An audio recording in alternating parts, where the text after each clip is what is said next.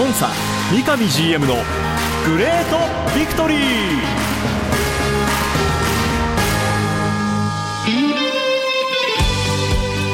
北海道とともに世界へ、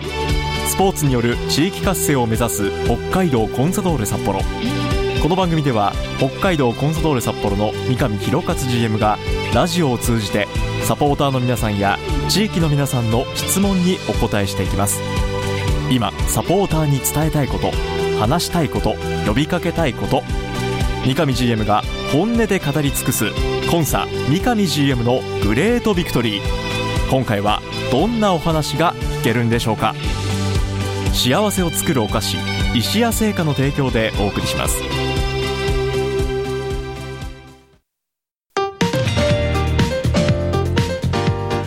皆さんおはようございます。三角山放送局、山形翼です。今週もスタートしましたコンサ三上 GM のグレートビクトリー。今週は生放送でスタジオからお送りします。北海道コンサドーレ札幌、三上弘克さんです。おはようございます。おはようございます。よろしくお願いします。よろしくお願いいたします。前回生放送ここでした時に、はい、終わった後にリスナーの方に会ってですね、はい、収録終わってはいはい、はい、すぐこちら三角山のその事務所を出て、はい、こそコンサドーレの事務所に戻ろうかなと思った瞬間に、はい、お疲れ様ですってお声をいただいて、あ、お疲れ様ですって言って、今ここでラジオ聞いてましたっていうことをすごく嬉しくてですね、三角山さんにもそのお二人すごい感謝してたので、はい、いや僕らこそですよね、ありがとうございますですもんね。今日もね、近くでリアルタイムで拾ってくれてるかもしれないですね、はい、もしかしたら、はいはい、今日もね、最新情報を三上さんと共にお送りしていきます。まずはクラブのリリースからいくつかピックアップしてご紹介していきます、まず先週発表になりました、フォワード大森慎吾選手が、負傷のお知らせということで、足を手術されたというリリースが出ましたが、はい、こちらについては三上さんの方から改めてお話しいただけますか。そうですね、まず経緯でいうと、はい、彼皆さんご存知のように今年からね、うちに新加入ということで入ってきたんですけども、はい、大学時代に実は同じ場所をですね、オペしてまして、なるほど。でその、オペっていうのがうちのトップでいうと宮沢なんかもやっているような、はい、ちょっと痛々しいんですけど、骨の中にこう一本鉄の棒を入れて、骨に強度を増すというような、はい、こうオペ内容ですね。でそれを、大学時代にやって、はい、今年新加入し沖縄キャンプやってたんですけども、はい、残念ながらちょっとそのいろんな負担があって、うん、結果的に疲労骨折になってしまったんですよ、はい。でもう思い切ってね、大学時代にやったその骨の中に入れてる一本のやつを一回抜いて、もう一回入れ直してさらに強度を強めた中で、はい、今後はね、そこに不安を抱えることなくやれるんじゃないかなと、うちの宮沢先ほどやってるっていう話したんですけど、彼なんかもう10年ぐらいもうそのままの状態で、ご存知のように今でもね、はい、しっかりとトップレベルでねパフォーマンスしてくれてるので、ね、大森自身もまだまだ若いので、少しでもそういう安心、本人の中での違和感っていうものを取ってあげたいなっていうことで、思い切ってね、本人とも話し合って、はい、オペをしたという状況なので、ちょっとしばらくチームから離れますけども、はい、すでにもう実はクラブハウスに来てリハビリもね少しずつやってますので、はい、もし練習見学にね、来ていただけるサポーターの方いれば、そういう彼こそね、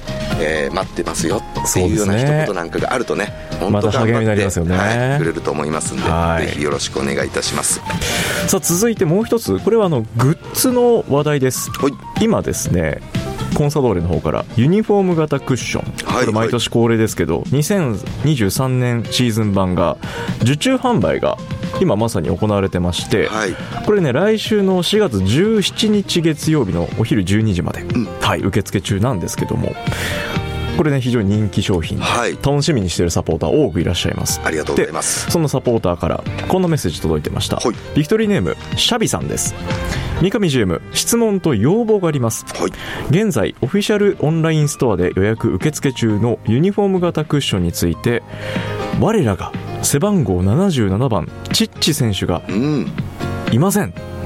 以前アクリルスタンドやタオルマフラーなどの時も選択できず残念な思いをしました、大切な仲間ですので、もし今後同じような企画があった際はぜひ選べるようにしていただけると嬉しいです、必ず買うことを約束しますのでという要望メッセージが届いてました。メッセージおよび最後のお約束含めてありがとうございます、はい、そうですね、もしかすると多分あれなんですね、松山光君も多分、はい、今回のユニフォーム型クッションについては項目になかったですね、うん、でも確かにチームの一員、これは間違いないので、はい、ちょっとこのグッズ担当と一度、はい、そういう声があるよっていうこともね、はい、責任を持って伝えていきながら、はい、ちょっとクラブ内で検討したいなって思います、はい、いやでもチッチもありがたいですね、こういう風にね、いや本当そうですよね、うん、言ってもらえるのはまずチッチが嬉しいでしょうね。いやそうですね間違いなく僕もスタジアムにチッチが来る以外に、はい、仕事とかイベントで年に 2,3 回チッチに会う機会があるんで、はいはいはい、チッチよかったねっていうことはちょっと伝えときますわ。伝えといてくださいサポーターからいただきました、はい、ありがとうございます。さあ続いて試合の振り返りを行っていきたいと思いますが、はい、4月の9日日曜日です、うん、リーグ第7節セレッソ大阪とのアウェーゲームがありました、はい、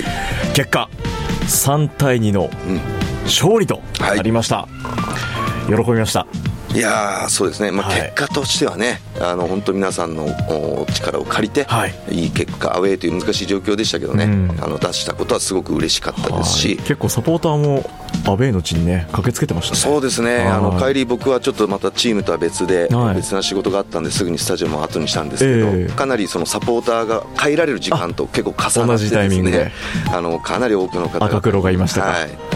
声掛けもいただき、はい、本当むしろ感謝して、いっぱいだったんですけども、はい、内容的にね、このラジオでもこの番組でも伝えている通り、はい、その課題ってあるじゃないですか。得点は取れてるんだと、うんうん、でその後のやっぱり戦い方、結果この試合も3対2ですけども、はい、まあ、取って取られ取って取られ、そうでしたね、これ取れたと、うん、そこは一つまた成果ではあるんですけど、はい、まずその以前にね、うん、うん、取った後の5分15分すごく重要、はい、うん、この課題を結局まだ解消できてない。これ常々、三上さんね、毎試合おっしゃってますね。そうなんですよ。だから、まあ、ある程度ね、中心選手なんかがやっぱピッチの中でね、もっともっとそれを意識するようなことをやっていかなければいけない、はい、うんうん、そんなことをちょっと感じながらも、はい、まずはでも一つ一つこう結果を出していくことも大切ですし、ここで勝ち点3なのか1なのか0なのかって結構大きい、そうですよね、はい、シーンではあったので、そこに関しては、まあ、本当皆さんのおかげでそういう結果が得られたということ、うん、でも、うん、もう一個上行くにはやっぱその課題をね、はい、絶対に解消させないとチームの成長っていうのがやっぱり難しくなるなと思ってるっていうのが1試合終わった後のまず感想としてありましたね。まず結果としては勝ち点3を、まあ、アウェーゲームでこう掴めたっていうのは、まあ、一つ大きいもの、はい、でもその中のもっとこう細かく見たときに、うん、まだまだこれからそういった課題は引き続き、そうですね、ね、向かっていきたいなっていう、うん、はい、そんなセレッソ大阪戦が先週末に行われました。でそのセレッソ戦の試合当日でした。はい、クラブの方からダゾーン加入視聴についての、お知らせが、うん、はい、出ていたんですが、はい、この件についてですね、ビクトリーネームカピバラさんからこんなメッセージ届いてました、はい、三上 GM 質問です、はい、ダゾーンのファン指標分配金に関して、はい、J リーグ公式では視聴者数と記載があります、はい、具体的な定義言える範囲で教えていただきたいです、うん、例えば視聴時間も関係あるのかなど、はいはい、あとそれからビクトリーネーム沢田さんから、うん、先日クラブからダゾーン視聴のお願いが出ていましたが、これはアウェーゲームでも視聴数に関係あるんでしょうかっていうメッセージが来てたんですが、なるほど、両方要はダゾーンに関する、そうですね、クラブからの投げかけに対して、はい、ということですね。まずこの配分金について改めて、はい、三上さんの方から大枠を、はいはい、今までは J リーグの分配金っていうのは、はい、すごくクラブにとって大きなまず収入の一つなんですね、うんうんうん、これは変わりはないんですけども、はい、もう去年までは J1 であればほぼ同じ同額、はい、うん、分かりやすく言うと例えば何億円、はい、これが J118 クラブ、はい、ほぼ変わらないようなもう一律の金額で各クラブに入っていると、はいはいはい、でその中で、まあ、今年から J リーグ新たな改革っていうことでね、うんうん、共存もするんだけどより競争のっていうステージにこう入っていくっていうことで、はい、この分配金の中身をちょっと変えようと、うん、具体的には大きく2つ、はい、1つは競技面、はい、要するに1シーズン順位が何位になるんですかっていう競技面、はい、2つ目がチームの人気、この2つで分配金をしっかりとその経営者配分っていうんですか、はい、実力あるチーム人気あるチームに多く分配金を払う。なので今年からのやり方で言うと分かりやすく言うと1億もらえてた、全クラブ1億もらえてたのが、はい、あるクラブは2億もらえるけども、あるクラブは4000万しかもらえないみたいな結果に今後なっていくんですよね。はいはいはい、なのでこの競技面っていうのは僕ら含め皆さんの力を借りてね、うん、それも含めてそれがあるからじゃないですけど、うん、常にトップ10入るんだよと、うん、そこからトップ5を目指すんだよっていうことをお話ししてると思うんですけど、はい、実はここにも大きく分配金にも関わってくると。同じく人気面っていう両輪のもう一つの方が、はい、まあ、ある程度新しい試みでもあるんで、そこが実はDAZNの視聴者数、契約数、そういったものの1年間のカウントされたものがトータルカウントがそのクラブのポイントみたくなってですね、はい、分配金に影響されると。そこもだからリーグ順位とはまた別で順位付けされるっていうことですね。そうなんですよ。だから上に行けば行くほど、分配金が額が大きくなる、増えていくと。はあ、なるほど。そうなんですよ。なのでこれはまあ僕らクラブにとってはね、はい、非常に大きなそうですよね、ものになっているので、ある程度皆さんにね、お知らせしお願いをしぜひDAZNでいうリアル、見逃し配信、はい、そしてあとハイライトもありますね、これら全部ね、どれ見ても、はあ、ワンポイントワンポイントに簡単な話になっていくんですよね。ある一定の時間を見ていただく、はい、なのでもう本当この番組を通してずうずうしいですけども、はい、例えばホームでも札幌ドームに来ていただいて、はい、目の前で試合を見つつもですね、もうDAZNも見てほしいぐらいの、そうですね、そのぐらいのクラブとしてはですね、やっぱり皆さんに協力をいただきながらやって、少しでもその原資をね確保して、またいいチームいいクラブ、その一つの資本としてね、ですね、はい、やっていきたいなって思ってる。これはもうこのラジオを聞いてくださっている全コンサドーレサポーターの皆さんに改めてね、はい、そうですね、強いチームを目指す一方でもう誰からも応援される人気クラブも、はい、こう同時にこう目指していく、はい、でまたそれぞれでこういったクラブの資本にもつながっていく、そうなんですいうことですので、改めてなので皆さんDAZN加入されてね、もうすでにそれこそ先日のねアウェーセレッソ戦なんかは見たっていう方はね多いと思いますけど、はい、これだから試合の実際リアルタイムの配信と見逃し配信とハイライト、はい、これそれぞれ別物ですよ、ね、そうです。そこだけはまずちょっと皆さん、まずは山形さん、はい、ライブ1本見逃し1本ということです、ね、ハイライト1本、僕ちなみにぜひお願いいたします。先日のセレッソ戦はやってます。ありがとうございます、はい、カウントされてます、はい、ぜひ皆さんもご協力をお願いします。さあ試合迫ってまいりました、はい、次のリーグ戦は15日土曜日です、はい、第8節リーグ浦和戦、今度もアウェーゲームになります。まずこのアウェー浦和レッズ戦、はい、試合展望について三上さんから伺いたいんですが、はい、まずは両チーム、うん、今年やろうとするサッカーを少しずつこう表現できている両チームかなってます、はい、思っています、うんうんうん、で僕らからするとね、うん、かなりこうチャンスもできて得点も取れている、はい、でそういった浦和という、ね、特別なスタジアムの雰囲気って皆さん分かる人は分かるかと思うんですけど、はい、中で、ね、それをどれだけ表現できるか、結果を出せれるかっていうのをすごく楽しみにしつつ、はい、まあ、先ほどもお話しした前節までのその課題をね、そこでクリアできるとすごく大きいなって思うんですよ。ですね、はい、アウェーの地、しかも浦和というね、きっとすごく多くの人が浦和ファンがいる中で、はい、その中でも毎回感謝するんですけど、はい、うちのサポーターも数ではそれは当然かなわないんですよ。でも声量、ね、音量、本当に気持ちすごい。これもやっぱりそれこそDAZNで見てても、前回のセレッソ戦なんかも、はい、本ムなんじゃないかと思うぐらい本当に声量出てたんですよ、うん、そうですね、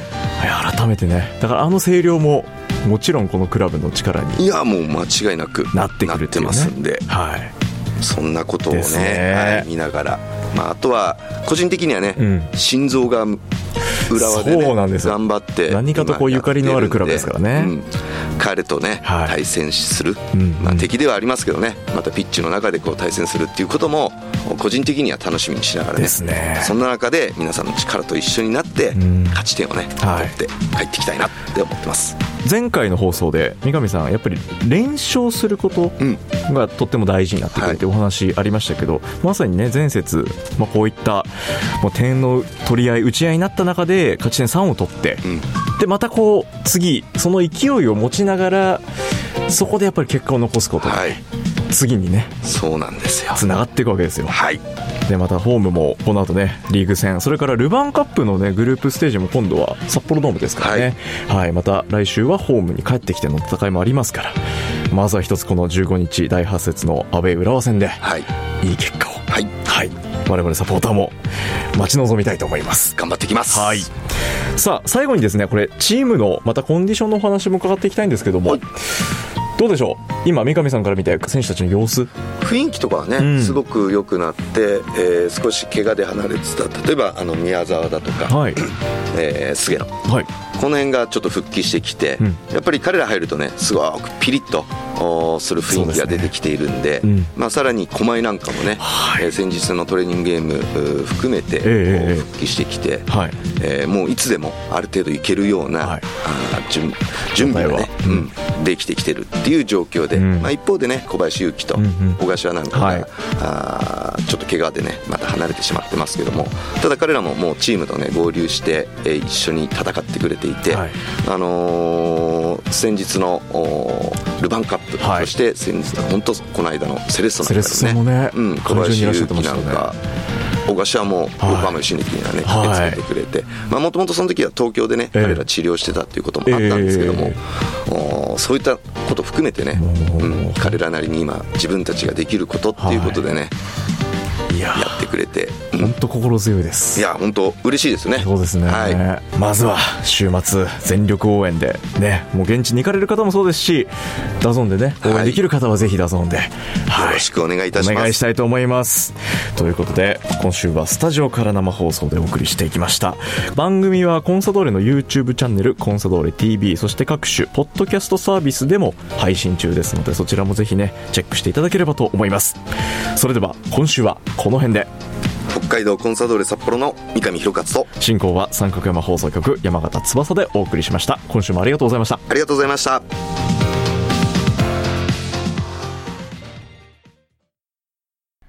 白い恋人は誕生から46年以上北海道で愛されています。小麦粉、砂糖、生クリームはすべて北海道産。これからもあなたのそばに。白い恋人。番組では三上 GM 宛ての質問を募集しています。メールアドレスはrequest@三角山.co.jp、 ツイッターはハッシュタグコンサ GV までどうぞ。詳しくは三角山放送局のホームページ、ツイッターでもご案内しています。コンサ三上 GM のグレートビクトリー、次回もどうぞお楽しみに。幸せを作るお菓子、石屋製菓の提供でお送りしました。